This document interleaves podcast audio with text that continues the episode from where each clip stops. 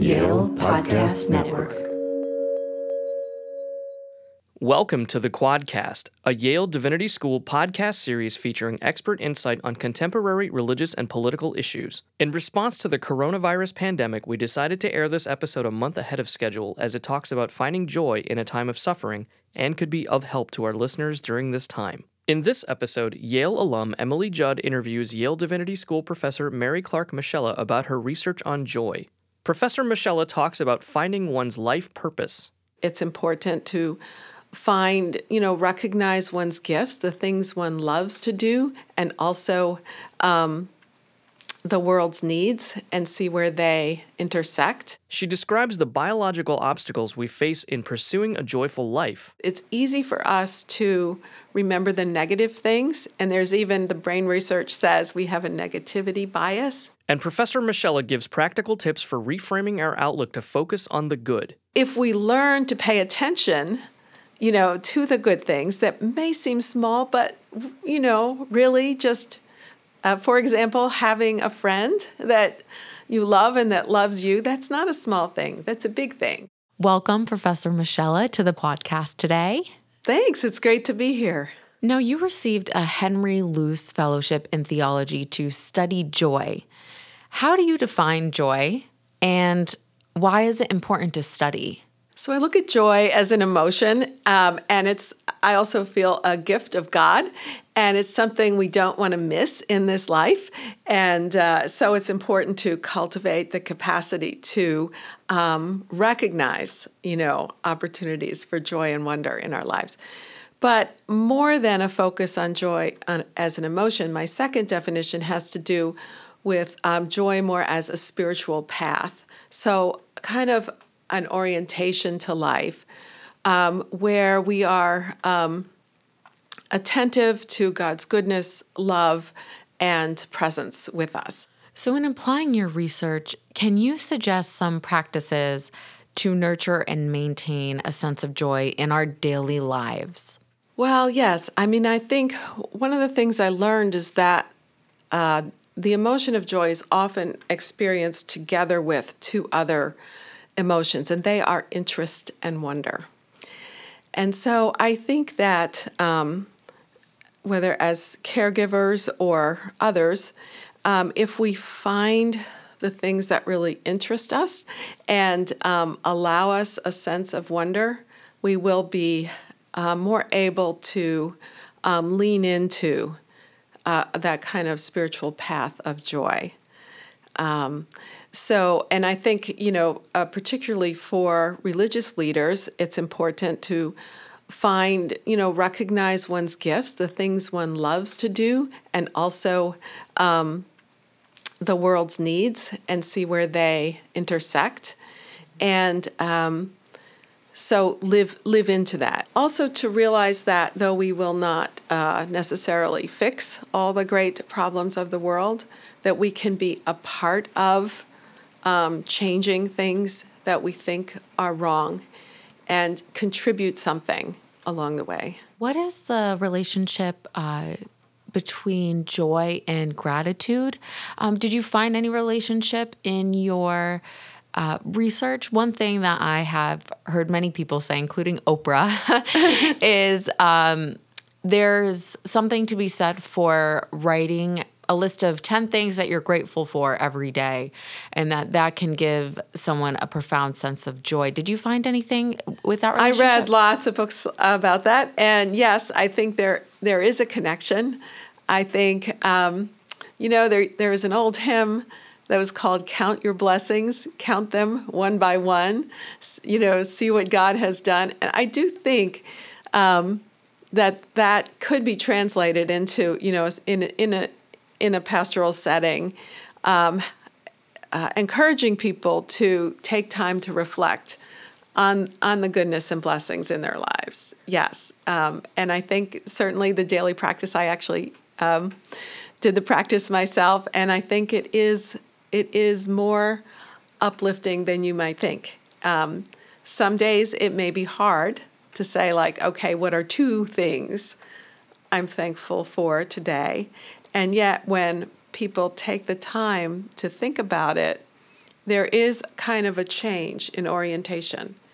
And I think what happens is it's easy for us to remember the negative things. And there's even the brain research says we have a negativity bias. So if Mm. So something we're all kind of difficult, pessimists? yeah, if something difficult happens, that sticks in our minds in a, in a stronger way. And so it takes almost like five good things to counter one difficult experience, right? So, but if we learn to pay attention, you know, to the good things that may seem small, but, you know, really just, uh, for example, having a friend that you love and that loves you, that's not a small thing. That's a big thing. So taking a moment to remember that and even to connect with that friend can really change um, our outlook on the world. And as I said, it gives us resilience and therefore the power to do more. you actually posed this question in a previous YDS article. You asked, How can we be joyful when we know about the suffering that exists in the world? How would you answer that question? I don't think, for one thing, that we need to be joyful every minute. And I don't think the pastoral task is to try to cheer people up. So it's important to say that. Um, but on, on the other side, I don't think we can do this work uh, for any length of time if we don't have a wellspring of um, joy, well being, goodness, connection to God and each other um, that feeds us and that makes us resilient and you know capable of connecting with people in their moments of despair or sadness but not necessarily taking that on ourselves and carrying it around so that you know every single situation weighs us down so i guess um, for me I, it became important to realize that um, religious leaders becoming miserable does not really help change the world. If we want to change the world and work for goodness and grace, then um, we need a certain amount of resilience and personal well being. So the tips would be to take care of oneself, to get a decent night's sleep when possible, to exercise, to move, to think about um, nutrition and uh, stress reduction when possible, and to you know embrace the moments of goodness and grace when they do come along. So, you teach a course on pastoral care at YDS, and I struggle with anxiety. And one of the most frustrating things uh, I've heard when I shared about my anxiety to a church leader was his advice to just pray the anxiety away. Should church leaders give advice on medical and psychological issues as well as, well as the spiritual? Well, I teach a course on psychopathology and pastoral care, and I do think it's very important for religious leaders to um, understand um, the, what psychiatric illness is, to be able to recognize when people are, you know, exhibiting symptoms, and I think it's um, important to um, know when to make referrals to medical providers when um, we recognize um, symptoms or when someone uh, you know appears depressed or is uh, uh, becoming suicidal or wh- whatever they might present. When we recognize that there's a problem to make referrals and when possible to work in tandem with with um, medical professionals. And this does not mean um, saying go see this doctor i can't help you anymore. I do believe that um, persons uh, struggling with a mental illness do indeed um, need and deserve pastoral care in the sense of accompaniment and um, recognizing that you know we're all on a spiritual journey. We all have to come to terms with our limitations as human beings. And there is um, wisdom to be found when someone grapples with an illness and what is often a difficult struggle to get help, get the right help, and um, whether that be through uh, medication uh, and or um, uh, talk therapies or other kinds of therapies. Um, in addition to that, having a spiritual community in which one can be open and share one's struggles is very important. And so I think pastors ought to know, understand mental illness, maybe teach courses on it, um, and then that kind of cues their people in so that they realize this is someone I could talk to. Yeah, so I think it's very important. Before coming to YDS in 2010, you served as a church pastor for the United Church of Christ for 13 years. What were some some challenges that you experienced in transitioning from church leader to academic professor, from preaching to teaching? From preaching to teaching. Well, um, uh, my first class at Wesley Theological Seminary was uh, quite challenging. I had a, there were a lot of attorneys there who were students, and um, I thought, oh, they're going to sue me if they don't get the grades they want. And so there there were some definitely some uh, challenges, but I guess for me it was also a great joy uh, because I love um, reading and researching uh, to kind of have a kind of like a second career in which there were connections between what I used to do and what I do now. And I still feel that in some ways, the greatest wisdom that I have to impart about pastoral care comes from my experience in the church where I I really, you know, was up against it and sometimes I felt out of my depth. Um, so going back to school helped me understand my work in the parish better and hopefully, uh, you know, enables me to um, give students the kind of insight they need uh, moving into pastoral situations.